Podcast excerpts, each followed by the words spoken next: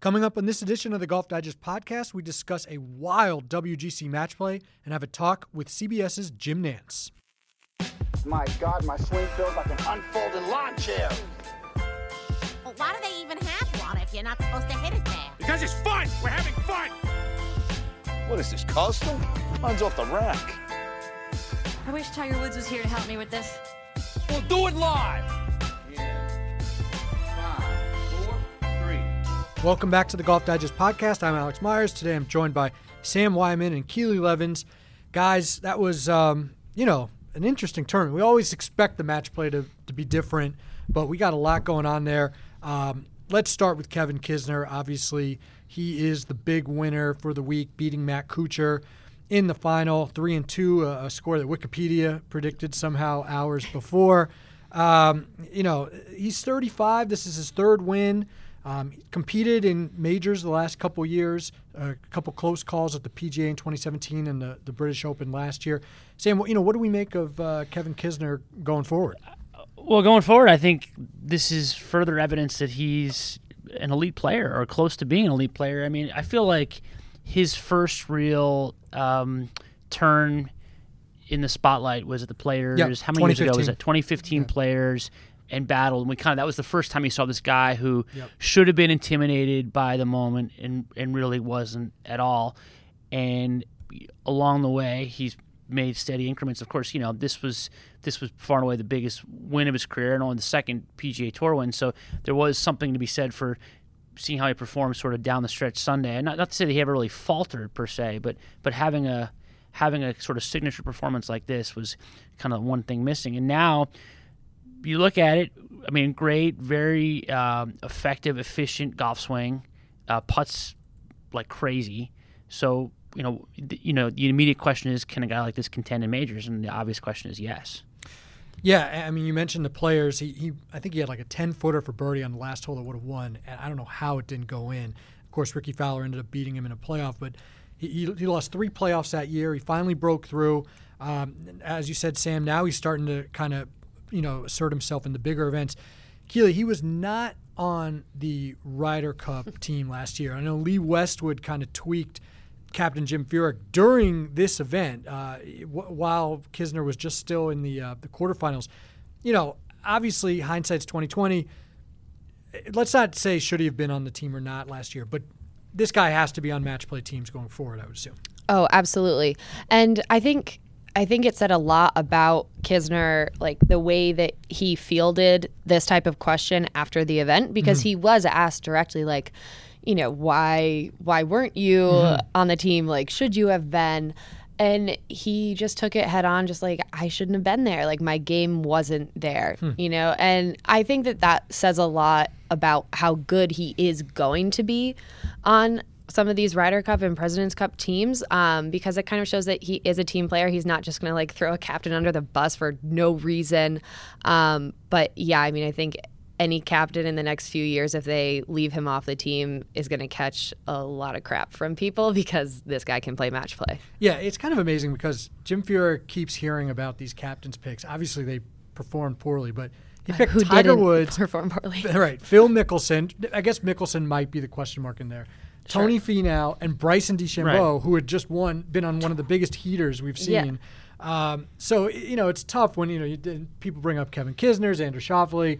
So, but Kisner did go two oh two at the twenty seventeen President's Cup. That was his first foray into uh, professional match play uh, for Team U S A. He did, you know, the Three Amigos dance with Phil Mickelson. So he's obviously kind of a, a guy that the, the you know the players have fun with.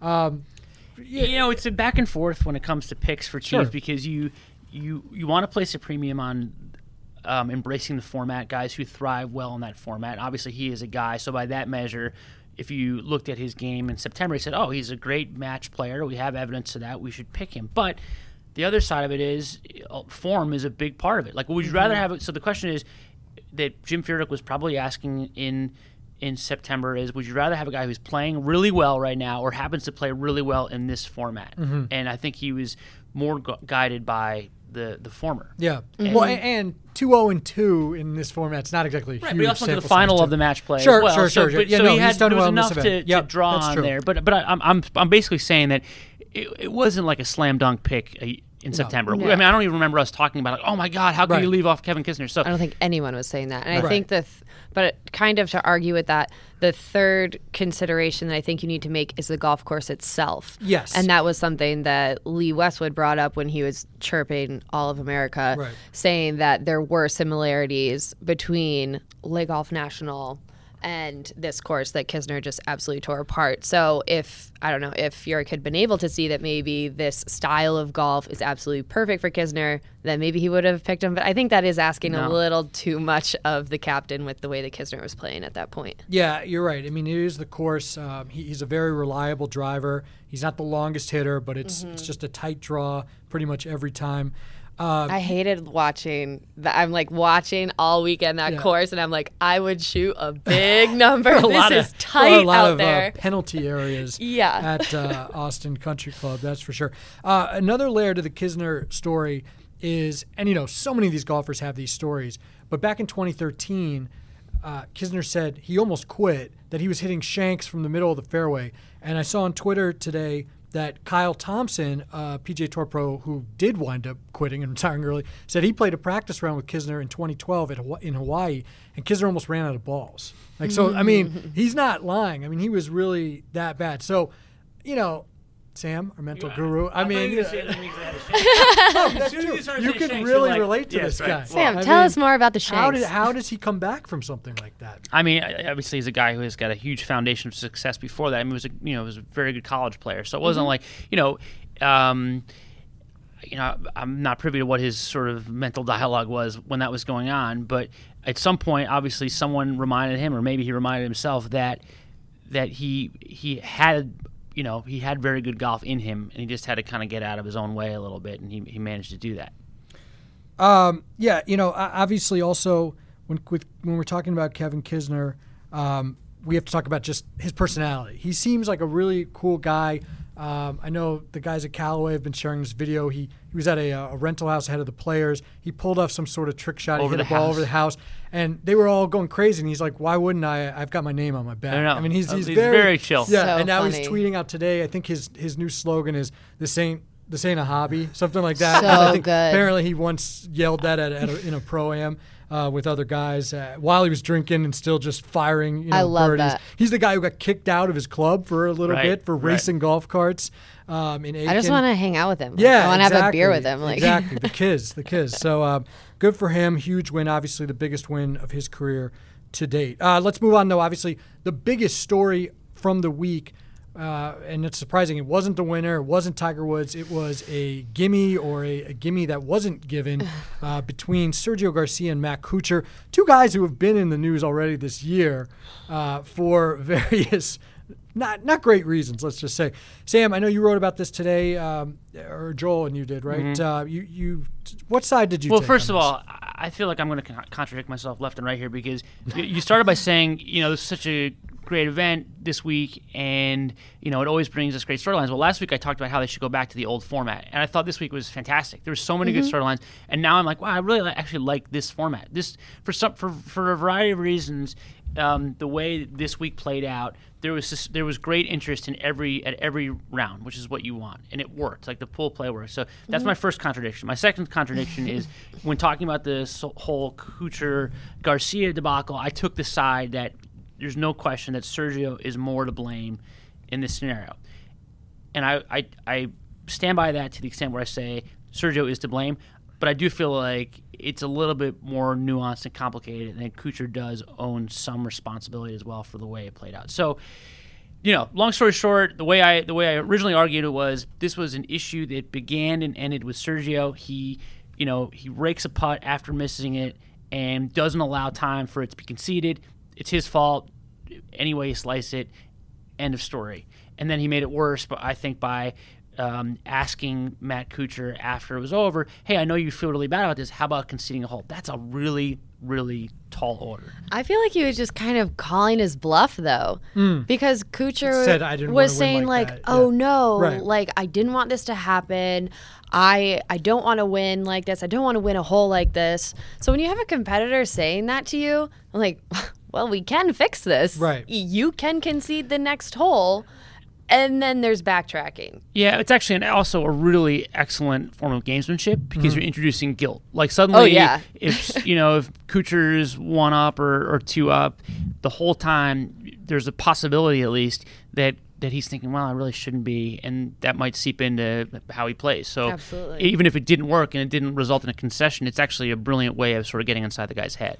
Yeah, I mean, I'm I'm with you, Sam, in that there's multiple layers here. Of course, if Sergio doesn't do this, doesn't rake it away carelessly, and actually, if he had just raked it into the hole, into the hole, it would have counted. Right. But he missed. Um, so he is ultimately to blame here. There's no doubt about that. I also don't, I don't really like the whole, oh, give me the next hole type thing. That's weird. But Matt Kuchar made this an issue. He, you know, kind of played it like he didn't really know what the rule is, and hey, by the way, I didn't really give that to you, and that introduced the rules officials. That made this a thing. Um, you know, obviously Sergio raked it so quickly, it would have been tough for someone to to give him that putt. So Matt Kuchar, you know, he could have said, I gave him that putt, or we had an agreement on something that But obvious. It, yeah, like beforehand. six-inch putts. Right. We had an agreement. Like exactly. But isn't that lying? I mean, it, it, well, it gets into a real issue of intent. That's what I know. John Huggins says that. You know, here's the thing. John Huggins says it. He's a real hardcore old school guy. We need to have John Huggins on the podcast. We do. Brandel Chambly said it, and maybe a couple other people. Every player and caddy who said something on Twitter blasted Matt Kuchar. And also, that just shows you, too, in the whole caddy thing, until it was finally resolved, wasn't a lot of people coming to his defense right. either. Yeah. So, uh, and, and, you know, we think of Sergio as obviously temper tantrums. He got in trouble earlier in this year. He did something that is that was awful. Obviously, he got kicked out of a tournament for messing up greens. So this guy is not in the clear, no doubt about it. But I think golf, you know, the gimme is, for someone who's not a golf fan, they don't really get the gimme. Like, right. What, mm-hmm. how, why didn't he have to put it in the hole? You know, we're supposed to have a level of sportsmanship that's above these other sports. Obviously, Matt Kuchar would have given him the putt. Right. That's a good putt. He shouldn't have said anything. Should have gone to the next tee. If he really had a problem with it, he could have pulled Sergio aside and said, dude, don't do that again. Totally. It's very just, awkward. Yeah, just... You know, obviously I would have given you the putt, but just chill. And I just think he could have handled it so, so much better. So it's like better. He called in the teacher when he needed yeah, it. Exactly. Like yes. handle- he snitched yeah. on him. He I did. mean, it's I'm sorry. He did, but I feel like in the heat of the moment, it's very easy sitting, you know, more than forty-eight hours uh, after the fact to say, here's how he should have handled it better. And I think he would probably handle it differently had he had the time to think about it. In the heat of battle, this odd sequence occurred, and his first instinct appeared to be, well, I should ask a rules official how you handle this. But you're, what you're saying is that, so here's the other question I have for you, is suppose the ball, um, suppose Sergio rakes the putt up, misses, they walk to the next tee. Does anyone else notice? No. That he didn't give him the putt. No, no one would notice it. it Are you be, sure about that? Yeah, it would just be it would just be inferred. There's not a there's the not a, a, uh, a caddy or a walking just score. Nodded, moved no, on. yeah, because it's not always a verbal. Yeah, it's not always That's verbal. good. It's just like I a mean, a flick of the finger or a nod or whatever. Appa- like, right. Apparently, Matt Kuchar doesn't really pay close close attention. So in his situation, it is it's a little different. He should be playing paying co- close attention, and then he could more. Without lying or whatever you want to call it, cheating, breaking the rules, just been like, yeah, it was good, no big deal, whatever. Because they don't, yeah, they don't just say, that's good, Sergio, pick that up. Yeah. Right. It's just like, yep, yep. or like, good. good. good. And well, like players aren't going to, or fans aren't going to hear that. Yeah. So I think that you're totally in the clear yeah. the as other, a player. The other thing, Sam, and you brought up in the heat of the moment, and this takes me back to what happened a couple years ago with that girl who is now at Duke, um, at the U S Girls Junior, she became kind of the villain for doing a similar thing when her opponent missed a four-foot putt for the win and kind of raked it away. Matt Kuchar had just gotten really lucky to even get a tie. So if I'm him, I'm thinking like, wow, I dodged a bullet there. Not, oh, not only can I can I, I dodged a bullet, can I win this hole?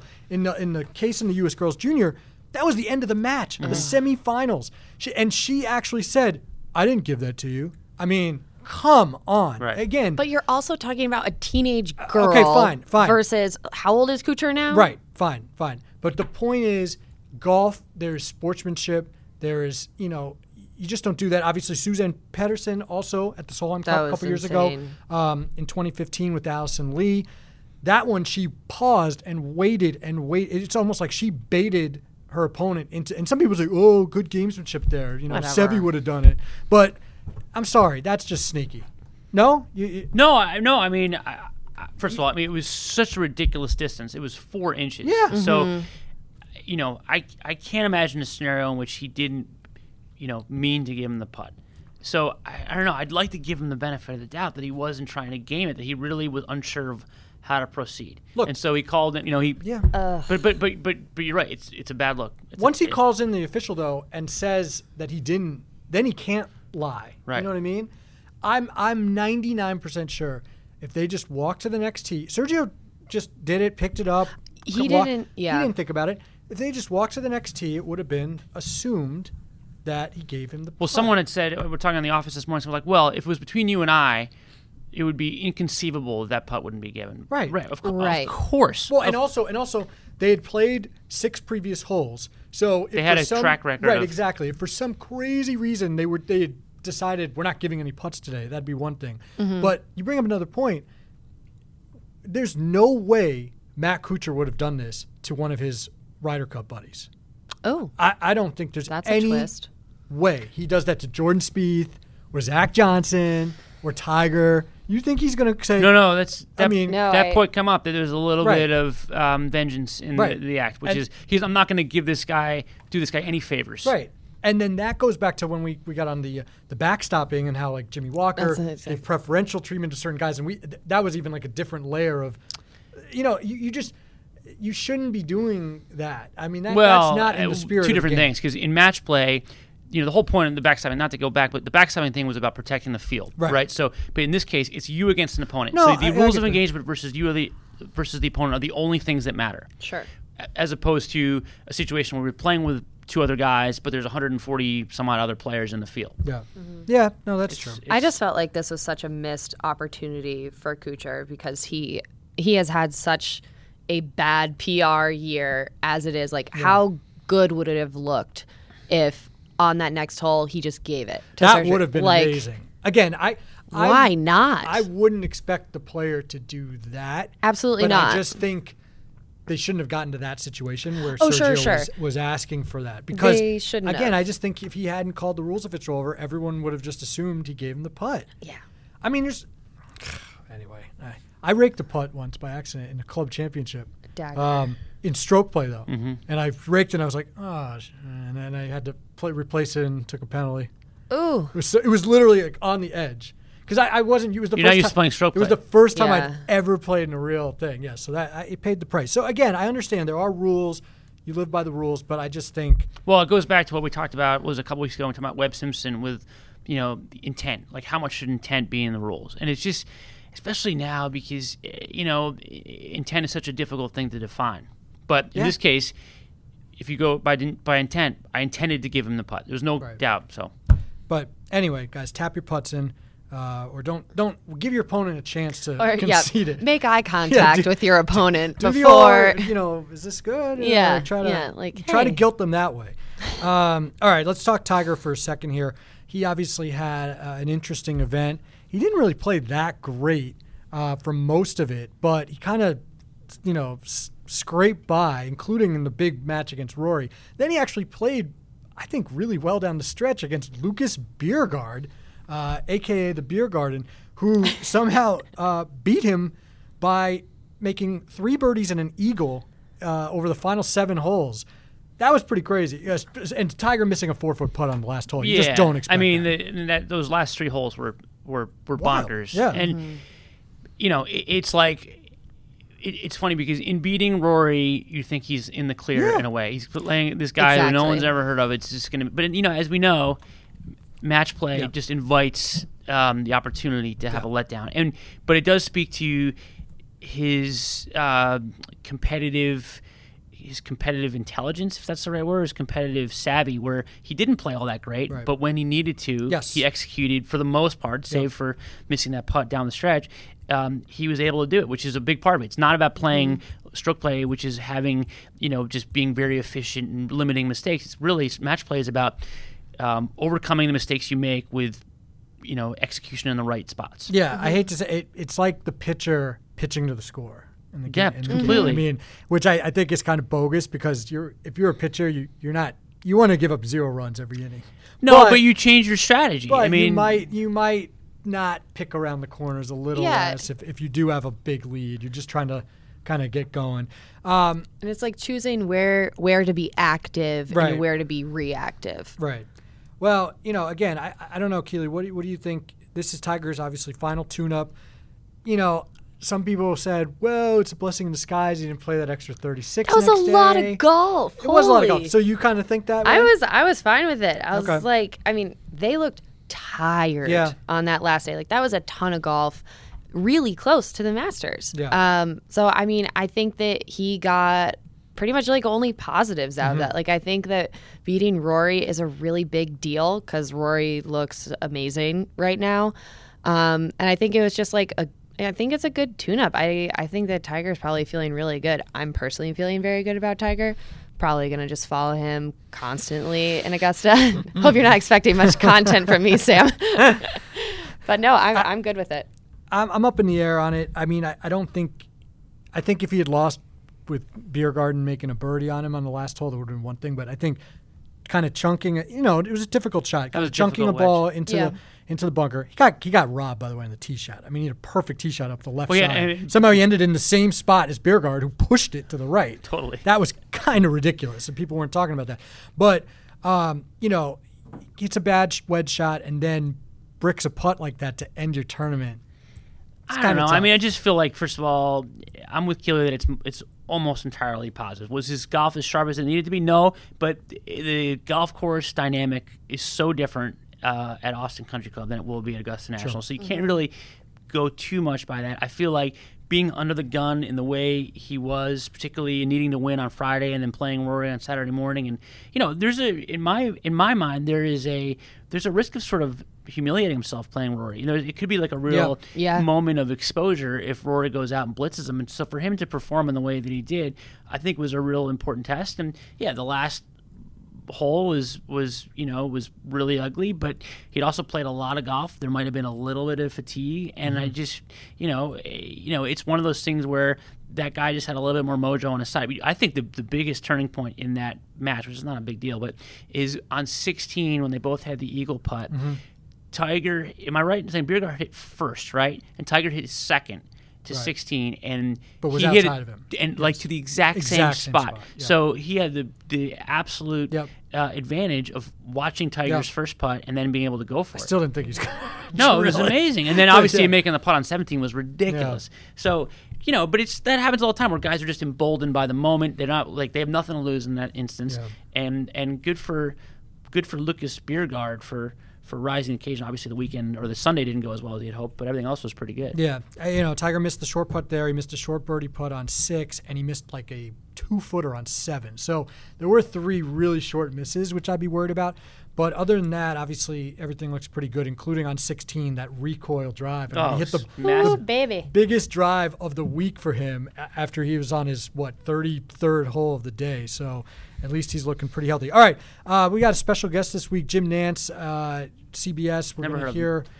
We've heard a lot from him already this year. Obviously, did the Super Bowl. He's been doing the N C double A tournament uh, this whole past couple weeks. He's been on the call for three ridiculously close Duke games. Finally, Duke goes down. Sorry, Keely. I was wondering that. Why you didn't say anything to me when I walked in the office. I was like, I'm wow. trying to be nice. Maybe Alex is being I'm nice. To be nice. No, he's just uh, saving, saving it. Saving it up.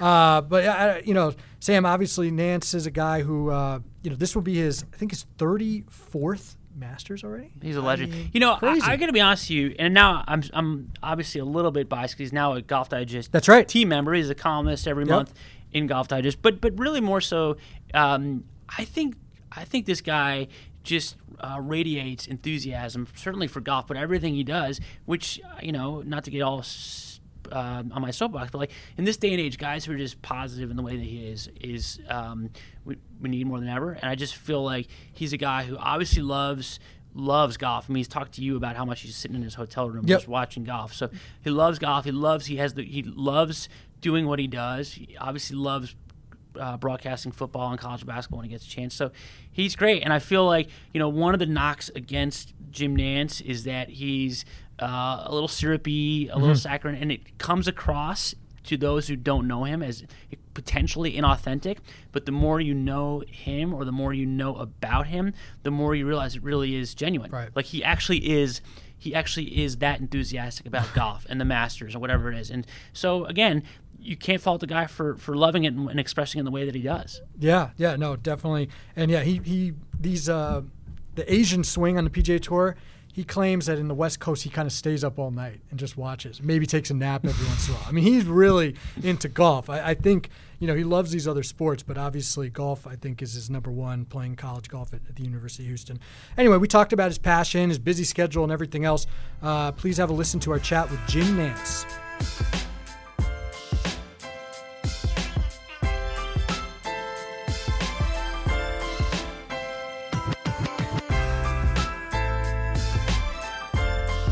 Go on, let me talk for a second about Golf Digest Schools. Golf Digest Schools is our new cutting-edge video instruction platform offering more than two hundred fifty classes on every part of the game and featuring the leading teachers in golf, from Butch Harmon to David Ledbetter to Michael Breed. Unlike the quick tips you can find across the internet, these are full game improvement programs meant to be followed step by step as if you were working with a pro. It's like Masterclass meets Netflix, but even better because there's the added promise of feedback. To sign up for Golf Digest Schools, go to golfdigest.com backslash all access and use promo code SCHOOLS to get thirty percent off an annual subscription. Again, golfdigest.com backslash all access and use promo code SCHOOLS. Jim, how are you doing? Thanks for coming on today. The first of many times, I trust. I hope right. so. Are they going to have me back? Oh, without a doubt, without a doubt. Uh, maybe, uh, maybe I have to earn it. Let's see if in these next twenty minutes I can earn the return. Invite. Oh, certainly. You, I, I have faith in you. Um, you know, obviously, you're you're so busy right now. You had the Super Bowl last month. You have the N C double A tournament right now. You have the Masters coming up. Um, you know, a hectic schedule for you. But is this your favorite time of the year? Absolutely. This is the best time, and specifically uh, this next two-week stretch where you go through the regional weeks, uh, weekend of the N C double A tournament, the Final Four, and then, of course, Augusta on the backside of it. It's uh, it's a big adrenaline rush, I've got to tell you. And when you come out of it, which is the week of the Hilton Head Tournament, the R B C Heritage, uh, it, it takes a couple of days to like, just bring yourself back to kind of a normal level. uh, it's because there's a lot of demand on just the preparation and research. Mm-hmm. The events are just a blast. It's, it's the time that goes into reading, preparing, writing, whatever it might be. Sure. Uh, and I enjoy that process, but it's uh, it's draining. I'm not complaining. This is not manual labor, but it is it is the most challenging, the most fulfilling, exhilarating, exciting, and wonderful time of the year. Sure. Yeah, you mentioned your schedule. I, I'm wondering, how different is Masters Week for you personally versus a typical P G A Tour event in terms of, uh, you know, preparation or, you know, events you have to go to? How, how different is this week? Well, it starts out with Monday night. Of course, I call the national championship game in Minneapolis. So there's that, that little event over there. You sure. Know, that, that is uh, that is for a national championship in prime time, and I mean it's a it's a massive event, and it's the culmination of a month long festival, if you will, celebration of the game, and uh, that will be my fifteenth game in twenty-two days. Wow! When I call the game, so that. Those people say, oh, you must be tired coming off the, the Final Four. Well, how about the fact that the first week of the tournament, the one we just completed, we had six games in forty-eight hours. I had to learn eight teams in a matter of days. Um, I live, of course, in California, so I'm, I've gone to New York for meetings and back home, to Chicago for the Big Ten tournament to call three games there and back home, to Columbia, South Carolina, and back home for a day. And now I'm on my way to Washington for the East Regional, and next week I'll have uh, one day at home before I leave for a three-week trip that involves that Final Four, uh, Masters, and, and, and Hilton Head on that hmm. on that trip. So it's the it's the travel, and it's the keeping up with just, you know, your life as well as your work. I know I'm starting to sound like I'm grousing about it. I'm I'm I'm, I'm no. in a rush. I love it, and and uh, Yeah, that that week, so we come in off the Monday night uh, championship game, Alex, and I, I, I get to Augusta first thing Tuesday morning, and there's a couple of little odds and ends I have to tidy up, most specifically my special that precedes the final round on C B S. That it's called Jim Nantz Remembers Augusta, and this year we're uh, honored to have Mark O'Meara's nineteen ninety-eight Masters victory retold mm. through, through Mark, and I'll look at his his Hall of Fame career. So we have to do some work on that, some finishing touches. I've got an interview with Phil Mickelson to tape on Tuesday afternoon, so you're still kind of mentally in the building, uh, in the in, in the in the U S Bank Stadium in Minneapolis. Right. It, it got very little rest. Suddenly, you kind of transplanted yourself into uh, the, the the gardens of Augusta, and you know, and, and into Butler Cabin, and and it's a swish pan mentally. But it, it takes a day or two to let go of the one shining moment and all of that. And, and there's things to do. Uh, Wednesday is a very busy day, by the way. We have uh, not only some C B S game planning uh, meetings and, and some rehearsals, but uh, uh, again, there's just there's just a. It seems like every minute's kind of accounted for. Mm-hmm. And Thursday, of course, we get the tournament started. Yeah. And uh, unlike uh, unlike the the rank and file tour events, you know, we're on the air. I mean, I'm I don't work. Uh, Thursday, Friday shows except at Augusta and the P G A. And on that day, on Thursday, again, you're not even seventy-two hours after calling the championship game and letting go of that fifteen-game stretch. You're on with the C B S uh, uh, early show, showing the first tee shots live with Jack and Gary. And then you're then you're broadcasting on E S P N, our, our partners at Augusta. Mm-hmm. Uh, The, the first round, and then that night there's the late night highlight show. So you're really on the grounds from about seven thirty until about eleven forty-five at night. Wow! And then uh, you got kind of go back through a very similar process on on Friday. Obviously, there's not the opening ceremonial tee shots, but there's some things to do uh, early on Friday morning that go all the way through the day and through the late night show. Uh, and I love it, man. I just love it. Sure, sure. Well, amid all that, you still have the time, find the time to write a monthly column for us at Golf Digest. You do such a great job, and uh, I want to point out that the the column that's in this month's in May uh, about you caddying for Jack Nicklaus at an exhibition yeah. event in nineteen eighty-four. You know, what a cool story. And could you have ever thought that, you know, just a couple years later, obviously, you would start your master's career and, you know, have all this golf, you know, in your going forward? You know, Alex, I could dream it, and I mean, I was dreaming hard. People say dream big. You know, it's kind of one of those motivational sayings. I I would dream hard, meaning, man, I just wanted it so badly. I could feel it. I could just, I was just overcome with the idea that one day I wanted to be one of those voices at, at the Masters and work for C B S and cover the N F L. I was just completely enchanted by all the things that they did, but when that moment happened, and thanks for mentioning that, I've loved my time with Golf Digest and being a part of this remarkable team. And, and Guy Yoakam's been a tremendous partner with me on helping these columns come to life. Mm.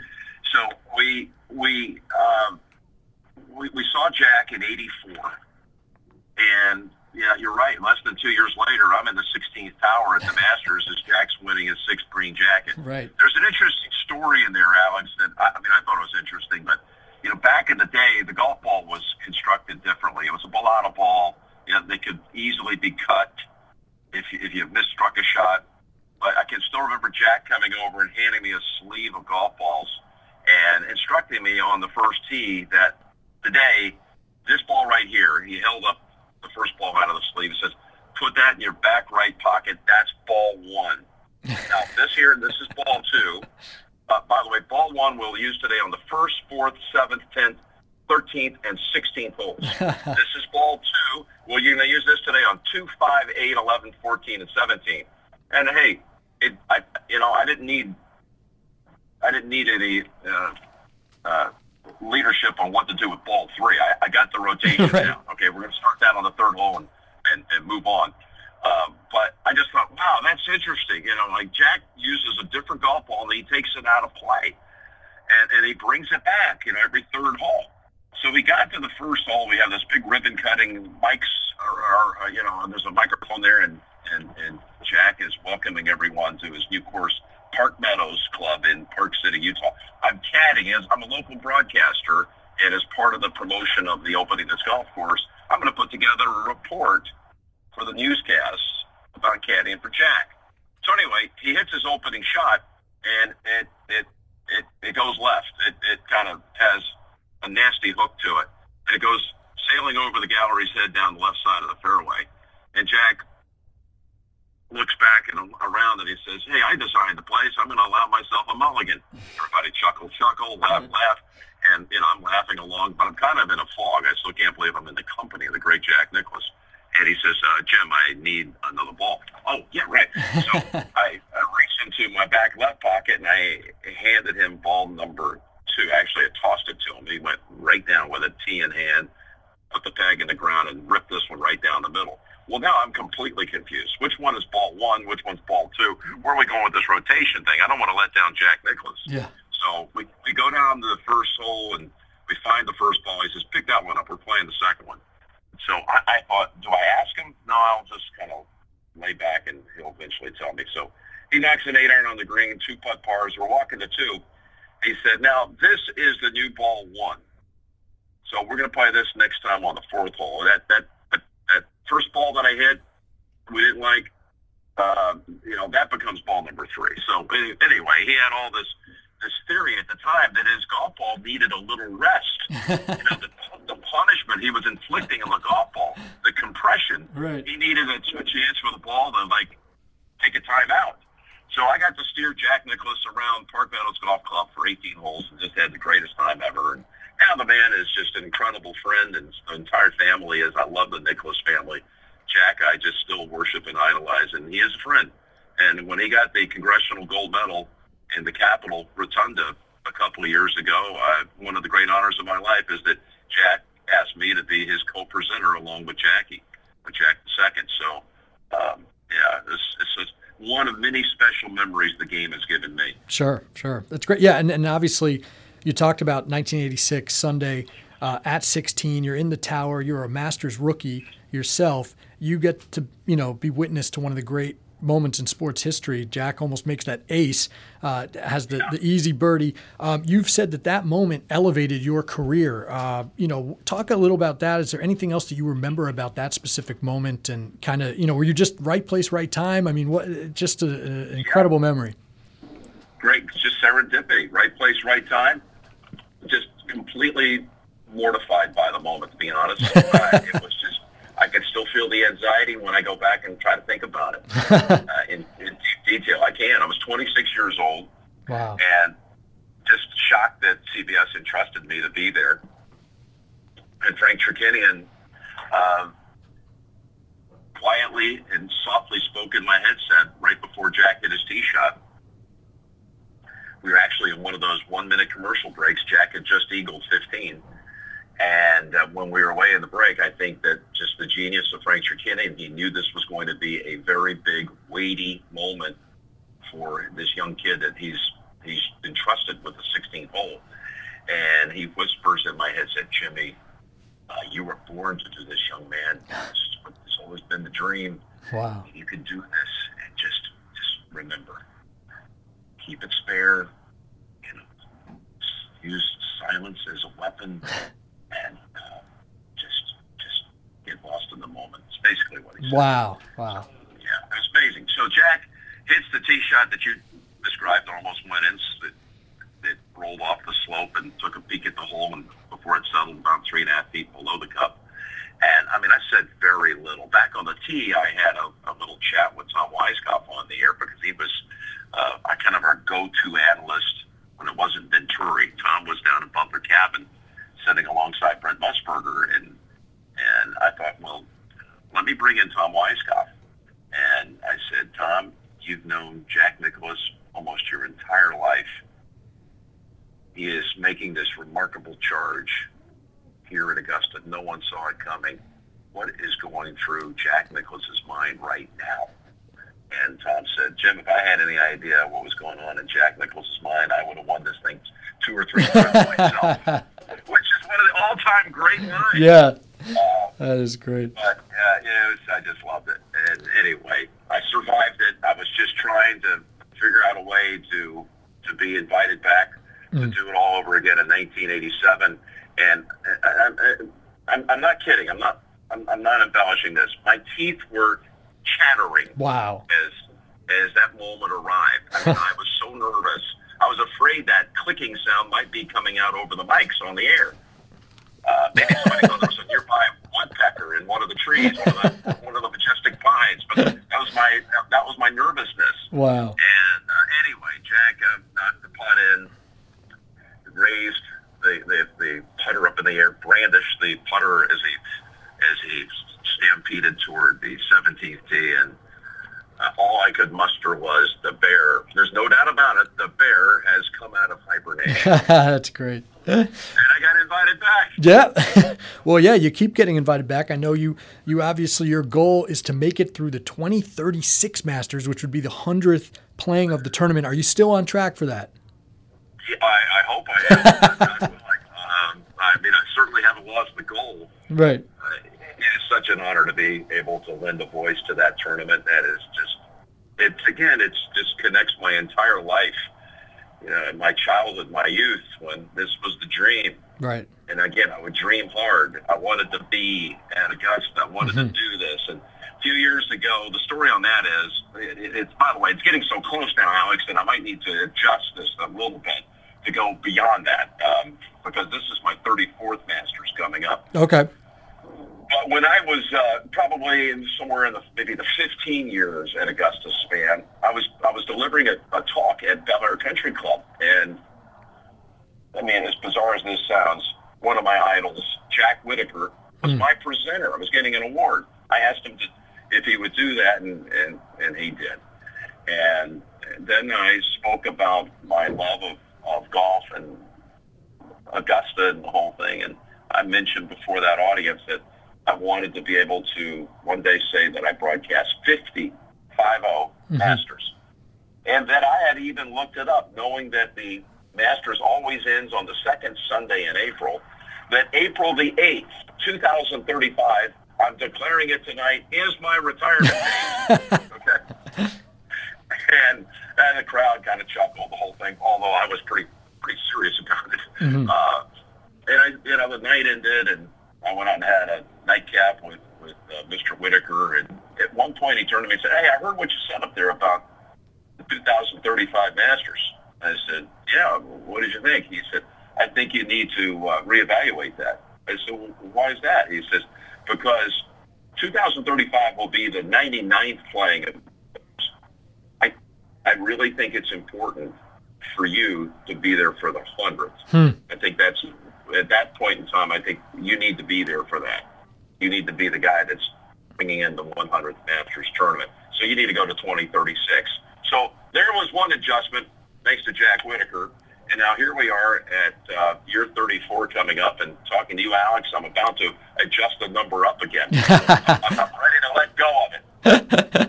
uh, well, I know this year might be a, a little different, at least with your clothing, I understand. You got uh, the line with Vineyard Vines. You talk a little about that. I know it started, uh, you were making the ties, raising money for the Alzheimer's uh, Foundation, which obviously it holds a special place in your heart. Can you talk about that relationship with Vineyard Vines? Yeah, well, actually it started for an Alzheimer's Research Center that my wife and I opened in Houston. It's, sure. It's, it's for the Nance National Alzheimer's Center, and if anybody wants to look into it, or has a loved one that might be in need of care and an evaluation.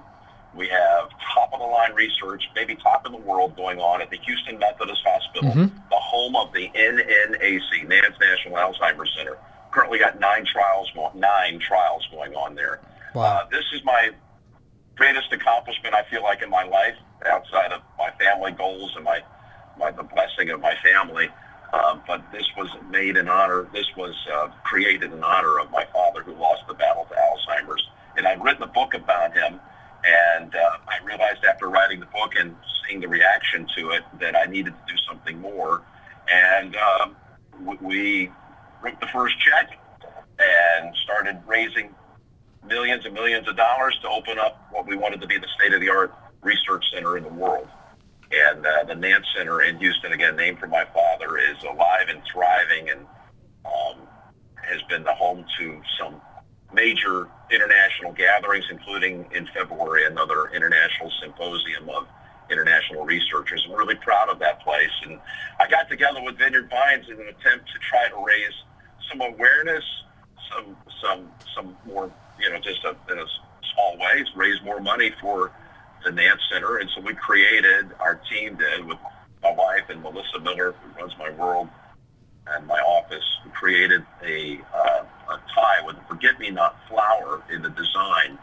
And Vineyard Vines was a great partner in this, and the proceeds, my proceeds, went one hundred percent to the to the Nance Center. And it ended up being, thankfully, such a success that the line has expanded. It's called the Forget-Me-Not collection. I'm sure you can get the play on words there for the yep, Alzheimer's yep. world.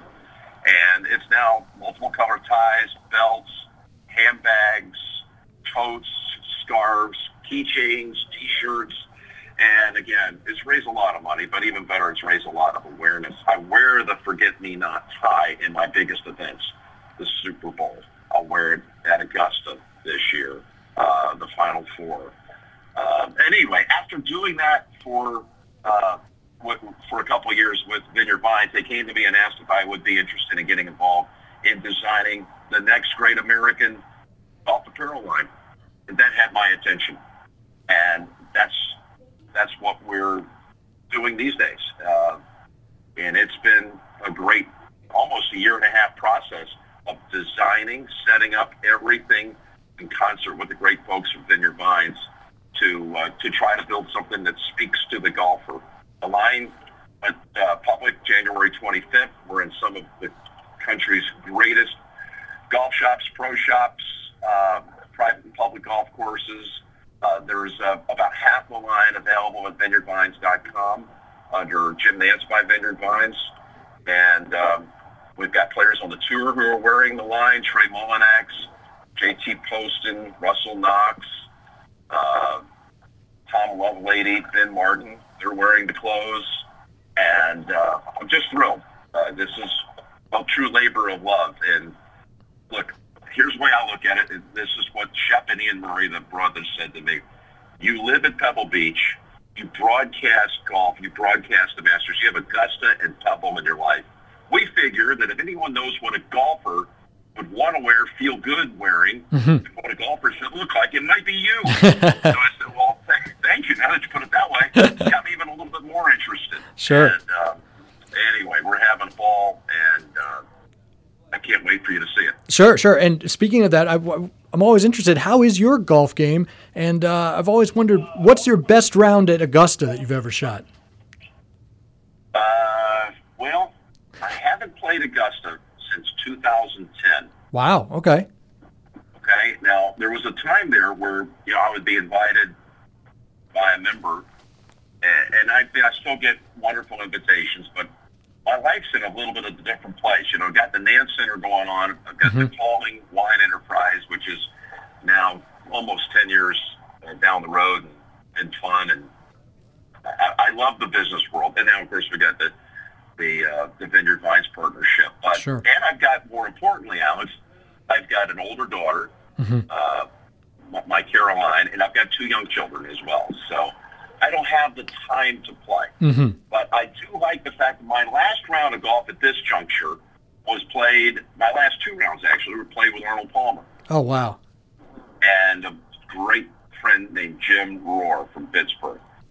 And uh, I'm, you know, I kind of like that being, at the moment, my last round of golf at Augusta. Now, I would like to play again. Sure. Uh, but that was a very, very special thing to be able to to do with, with Arnie. Wow. Uh, but through the years, I would say my lowest round ever is nothing earth-shattering. I think I shot seventy-eight one time. Always managed to three-putt about seven or eight. uh, I felt a lot of freedom when I play there, because what really gets me most of the time is keeping the ball in play. And when you're at Augusta, and again, I'm not playing it from the tips, right? But you'd be surprised at how open it feels when you stand on the tee. Mm-hmm. If you hit it, if you hit it, Uh, in the area with the pine straw and the whole thing, you're still most of them are able to manufacture a shot out of it. The canopies are high enough where you can still punch something out, hit it pretty far down the fairway, and play. I feel freedom off the tee there, and I've always driven it well there. Right. But now when I get around the greens and have to chip and putt, that's that's borderline that, disaster. That's tough. So, well, and I just I would say seventy-eight would be probably okay. The well, that that's impressive. Uh, just before you go, I, you, you do get to practice some at home. You have a really sweet backyard setup. We've we've seen. I think Nick Faldo is the one who's been sharing all these videos. Um, and you yeah. have and you have that Pebble Beach Pebble where you uh, commemorate people who make hole in ones. And Faldo has, and Tony Romo has, and Faraday have. But have you made one at your own uh, backyard? Yes, but I'm not. I'm not putting my name. Okay, I wonder. Thousands, thousands of opportunities. Right? I was hitting balls up there just yet. Uh, you know, I, that would be absurd for me to do that. But I called it one time. I think it was in, in, in Golf Digest or Golf World. I said the Pebble Beach Pebble. It's yep. actually like a, a half ton boulder. Yeah, it's huge. It's massive, yeah, and it's got and it's got plaques. Uh, if you make a hole in one, and there's an eyewitness, by the way, mm-hmm. um, uh, you, your your name goes on a plaque. Now there have been twelve outside of the of the guy that, that you know that built it and opened it, but there have been twelve. Uh, and I want to add a couple of names in there. Billy Horschel. Okay. Okay. Billy Horschel made a hole in one at an event with net jets that we had the day after the A T and T event. Uh, in twenty eighteen, we had fifteen tour pros at the house with one hundred uh, uh, guests and oh, wow. standing around watching this competition. And it was Billy and and, and uh, Gary Woodland and John Rahm. I mean, it was, I hate to go down the list of names, magnificent names from the game of golf. And they were offering for anyone that made a hole in one um, a very nice prize. Jet hours for free, mm. okay? Like the biggest, you know, Challenger three fifty, one of the biggest, sure. uh, to go cross-country. And wouldn't you know it, Billy was the first guy up, and he knocked it in with the first shot. Wow. You know, wow. They all had warm-up for about thirty minutes. They uh-huh. all hit twenty or thirty balls. No one had come close in the warm-up. Oh, my goodness. And then the draw to determine what the order was going to be was based on how your pro-am team from that day at Spyglass had finished. Well, Horschel's team had won the Pro-Am. He got to go first. So I had cameras. I had I had like C B S coverage on hand. Camera behind the green. Camera, flanker camera, microphone. I, you know, I was emceeing and hamming up this whole thing. And again, there's a hundred people gathered. There's food and drink and yeah. great revelry. And uh, I've got the Augusta Melody playing through the speakers. So Billy gets up, looks at his team, and looks around at the other touring pros, tour pros, and says, "I'm going to end this right now." And he stood up and knocked it with the first shot right in the cup. That's amazing. So we've had Billy Horschel. Yep. We've had David David Faraday, uh, Tony Romo, Mark Immelman, hmm. Nick Faldo, uh, and of course the best of all, Brant Snedeker made the first one back in twenty fifteen on the day that he won the A T and T for the second time in three years. Wow, what a day that is for him. I had been with Brand and Mandy. We'd had dinner with them the night before, and I had told them that we had opened this this par three in my backyard, the seven-hole replica, going into the week. And I said, I've had a lot of people up here try to make the first hole in one. Now, you know, it's name-dropping here, so forgive me, but obviously there was McCord, Costas, Baker Finch, Faldo, at the time, right. and they came close. Nobody made it. Davis Love had tried it. Um, Phil Mickelson had been by it. They tried it. No one had made it after multiple attempts. I mean, like, in some cases, twenty, thirty, fifty, you know, attempts at it. So I told Brant about it on Saturday night, and he says, well, you know, things go right tomorrow. Maybe uh, maybe I'll win this thing, and I'll come up to the house and make a hole in one. Well, he shot, I, I forget whether he was sixty-five or sixty-six. He wins Pebble. He goes after we now we sign off on the air. Mm-hmm. He does his media. Now my wife and Mandy Snedeker are from the same town in Cleveland, outside outskirts of Cleveland. They're friends. They come up to the house. They come up the hill, and Brad says, "Let's give this a, a go." He's still in the same white white slacks, lime green shirt. He's just gotten back into the field at the Masters with the wind, and we go up to the tee, and about the I don't know. sixth or seventh shot, his last shot of the day when he won the tournament was a hole in one in the backyard, the first ever. Wow. That is quite a day for him. That's amazing. I mean, unbelievable. I mean, it's part of now, it's, it's, it's part of Pebble Beach lore, I guess. Yep, yep. All right, well, I'm talking Jim. Yeah. Well, Jim, thank you so much for taking the time. Uh, it, we really appreciate it. We, we you know, uh, I know how busy you are, and we look forward to listening to you close out this N C double A tournament. Hopefully you get a few more games like the Duke U C F game uh, along the way in the Final Four, and, and we look forward to hearing you as always at the Masters. Thanks so much for joining us. We'll see you on that first tee early Thursday morning for the uh, ceremonial opening tee shot. We'll be there, Alex. My thanks to you and all the teammates at Golf Digest. It's an honor to be a part of um, of such a great team that serves the game so well. And uh, my last thing for you, can I come back? Did I did I earn a return trip? You could come back. At, you could. We could make this a weekly thing if you want. You can come back whenever you want, Jim. Well, yeah, you know, somewhere in between. Okay. And, uh, every six months, somewhere in between. Sounds good. Right. Sounds good. Thank you so All much, right. Jim. Safe Thank travels. Take care. You. Thank you. Thank you so much. Bye. Bye.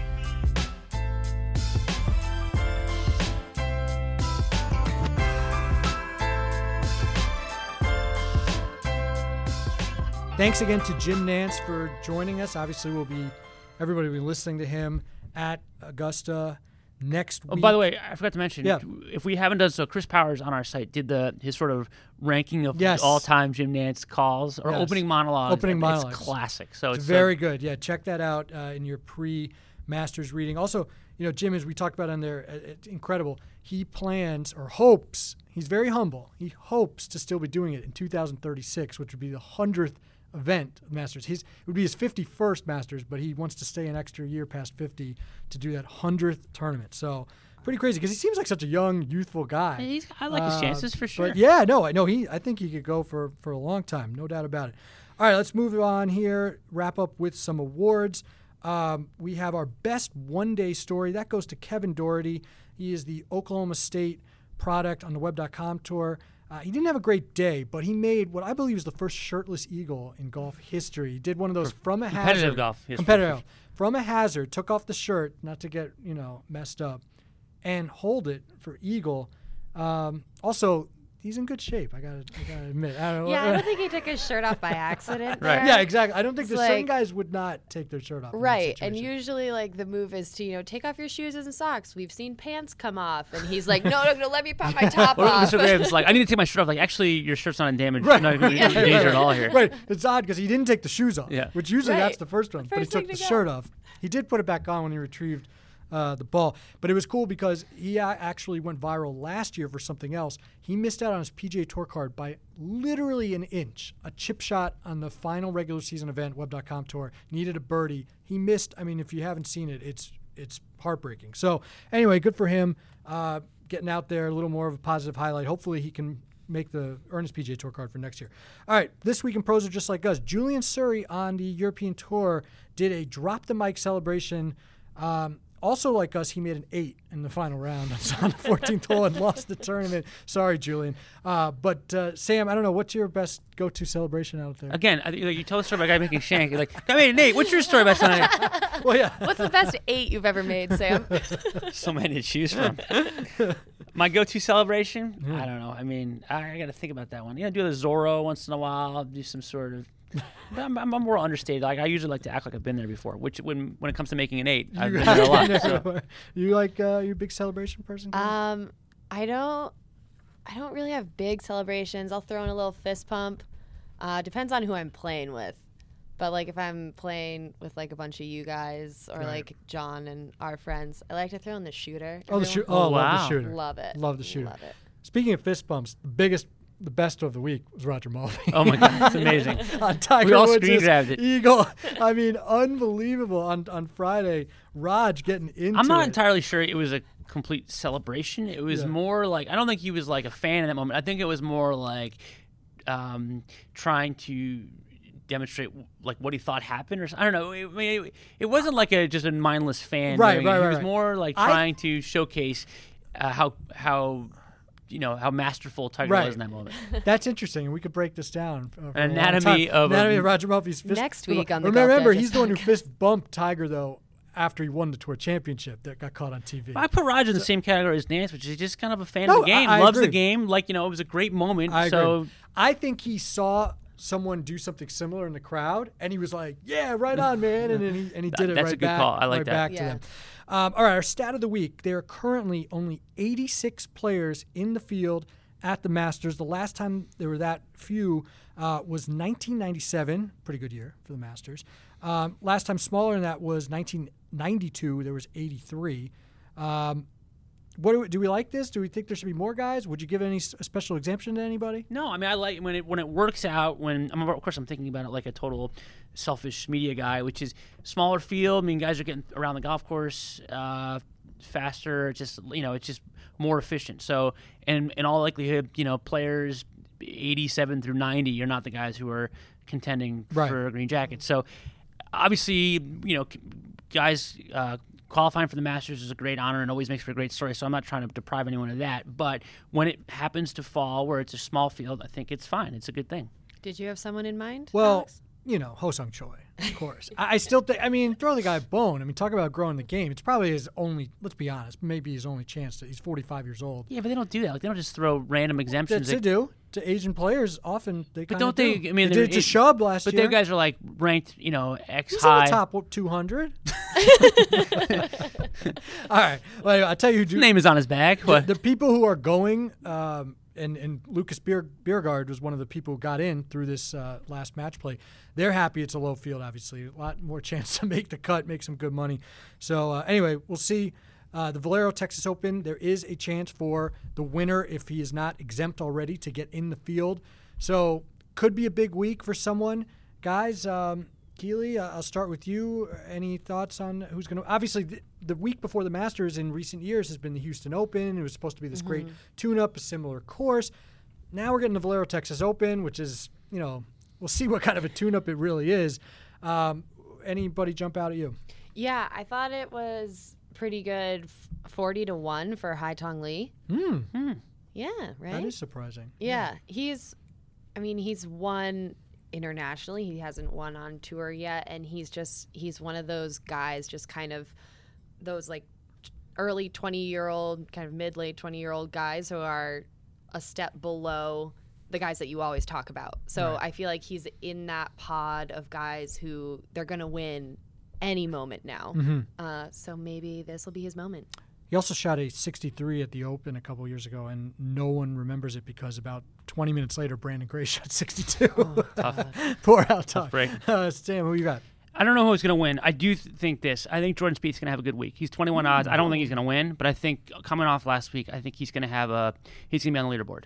Okay, what did you like at the match play from him? I just think he, I think he, you know, like because I think wants, the putting is other yeah. than the short putting, I think he is making birdies. Right. So I think that's a big part of it. I think a lot of what you're, what you've seen from him is um, a lack of confidence and a lack of positive momentum. So some positive momentum um, over a sustained period of time, I think, is is what he was looking for. So. Okay. Yeah, there you was that. Skeptical of my answer. There was that photo of him, you know, standing in the hazard looking for the, his ball. That was some positive. No, no, no. I think he's. I think he's. He's going to turn it around at some point. But still, a T thirty-five remains his best finish, I think, this year. Uh, I'm going with Ben Ahn, who uh, is thirty-three to one odds. His putting has been horrendous this year. Uh, two hundred fourth in strokes gained putting. However, strokes gained tee to green, he's sixth, and he was one of the people that guys were talking about, um, you know, you can be a victim of match play, just bad timing. Mm-hmm. He was second in the field through three days in total strokes gained, and yet he bounced. He got bounced. He did not advance. Whereas, actually, Haotong Li, I think, was the guy who was like, didn't play well, but but advanced because, you know, the guys he played. Again, you know, pitching talented. to the scorecard. Yeah. yeah. He's a grinder. Yeah. So anyway, I like, I like Ben Ahn at thirty-three to one. I think he's overdue uh, for that first P G A Tour win, kind of mm-hmm. like Haotong Li. All right, guys, uh, that was fun. Thanks again to uh, Jim Nantz for joining us. Thanks to Brittany, as always, our producer. Uh, please subscribe to us on Apple Podcasts if you haven't done so already, and check back next week when we really dive into the Masters.